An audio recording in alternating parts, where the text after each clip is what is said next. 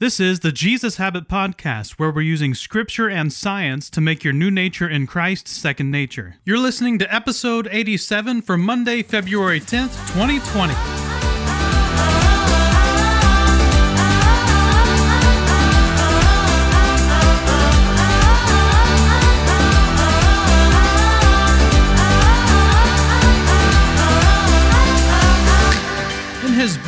Can Man Live Without God, published in 1994 by Word, Ravi Zacharias shared this story.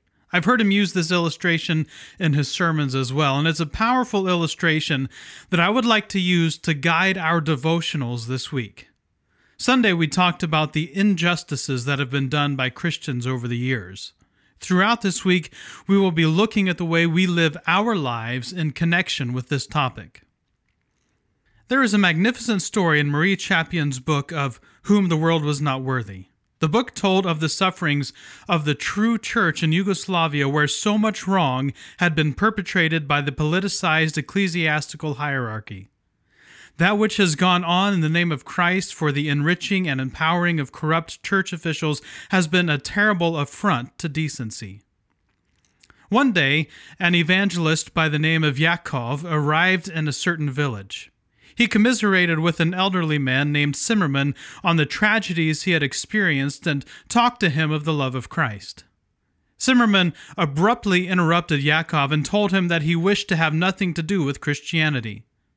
He reminded Yakov of the dreadful history of the church in his town, a history replete with plundering, exploiting, and indeed with killing innocent people. My own nephew was killed by them, he said, and angrily rebuffed any effort on Yakov's part to talk about Christ. They wear those elaborate coats and caps and crosses, he said, signifying a heavenly commission, but their evil designs and lives I cannot ignore. Yakov, looking for an occasion to get Simmerman to change his line of thinking, said, Simmerman, can I ask you a question? Suppose I were to steal your coat, put it on, and break into a bank. Suppose further that the police sighted me running in the distance but could not catch up with me. One clue, however, put them onto your track. They recognized your coat. What would you say to them if they came to your house and accused you of breaking into the bank? I would deny it, said Simmerman. Ah, but we saw your coat, they would say, retorted Yakov.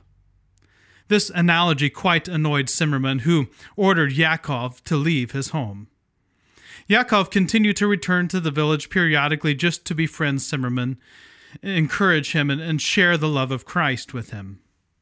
Finally, one day, Simmerman asked, How does one become a Christian? And Yakov taught him the simple steps of repentance for sin and of trust in the work of Jesus Christ and gently pointed him to the shepherd of his soul. Simmerman bent his knee on the soil with his head bowed and surrendered his life to Christ. As he rose to his feet, wiping his tears, he embraced Yakov and said, Thank you for being in my life. And then he pointed to the heavens and whispered, You wear his coat very well.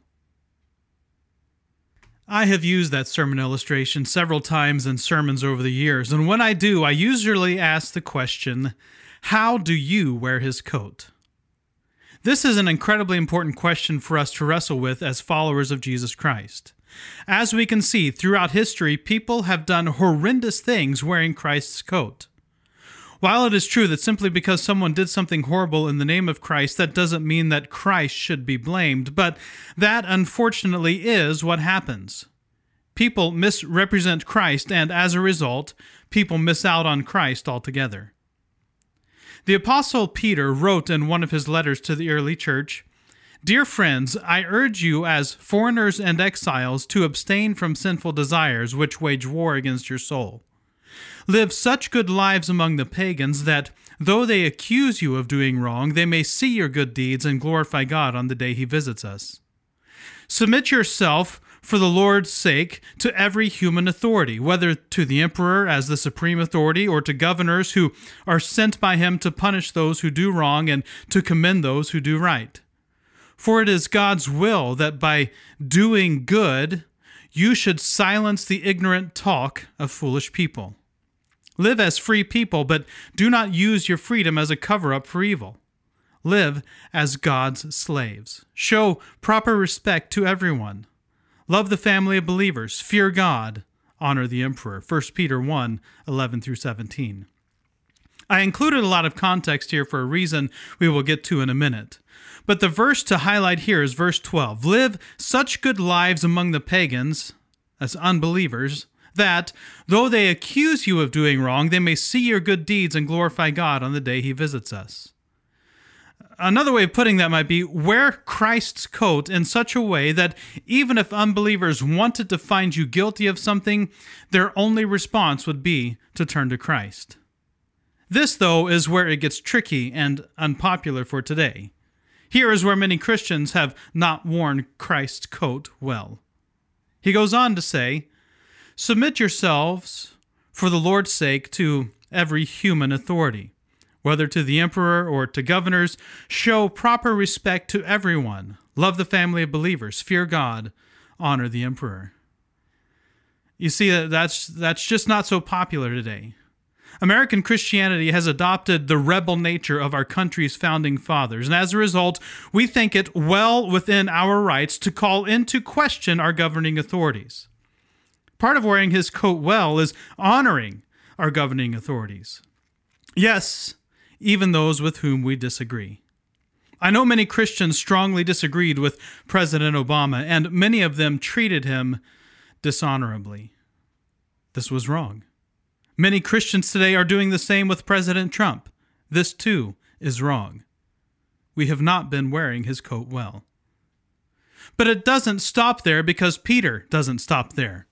He says to show proper respect to everyone. Now, remember, this is in the context of non believers. Part of how we wear his coat well is by treating every human being with dignity and respect. That's how Jesus treated us not because we have earned our status or because we agree with the right argument. Jesus treated us with dignity while he was dying on the cross for sins we had committed. Whether someone agrees with us or not should have no pertinence to how we treat them. Whether we agree or disagree on political issues or on theological issues, we should never disrespect someone. When we do, we misrepresent Christ. As followers of Jesus Christ, as those who are wearing his coat, we have a great responsibility in this election year. I've been writing about this already on my blog, davidleonard.net.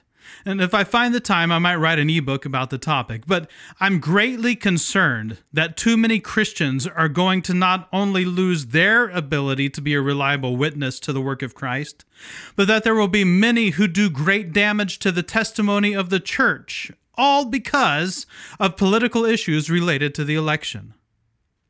The call of Christ is so much greater than our American government. The kingdom of God is eternal.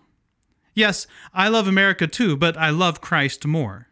Yes, I have many concerns about where our country is headed, but I don't think politics is the answer. Jesus is. It's a gospel problem, not a government problem. More specifically, people who are living like Christ in their homes, in their neighborhoods, in their communities, in their workplace, in their gyms, in their supermarkets, and so on. The answer to the incredibly challenging problems facing our country will not be solved by Washington, D.C., by the state, by the county, or by city governments. We, as Christ followers, living out of the overflow of God's love in our hearts, are the answer. And as we wear his coat and live radically countercultural lives, people will be drawn to Christ. Unless we screw it up by being more politically motivated than we are kingdom motivated. Are you saying Christians shouldn't be involved in politics? No. We should vote. And if God calls you into the political arena, you should obey and, and fill that position with the highest Christian integrity. But simply because politics get 90% of the media time in our country, that doesn't mean that we should spend 90% of our time consuming that content and then blasting it out on social media to offend as many people as possible. Instead, we should live such good lives among the pagans that though they accuse us of doing wrong, they may see our good deeds. That is, see our good deeds, not hear our eloquently thought out political point of view. They should see our good deeds, and glorify God on the day He visits us. How have you been wearing His coat? What changes do you need to make? www.thejesushabit.com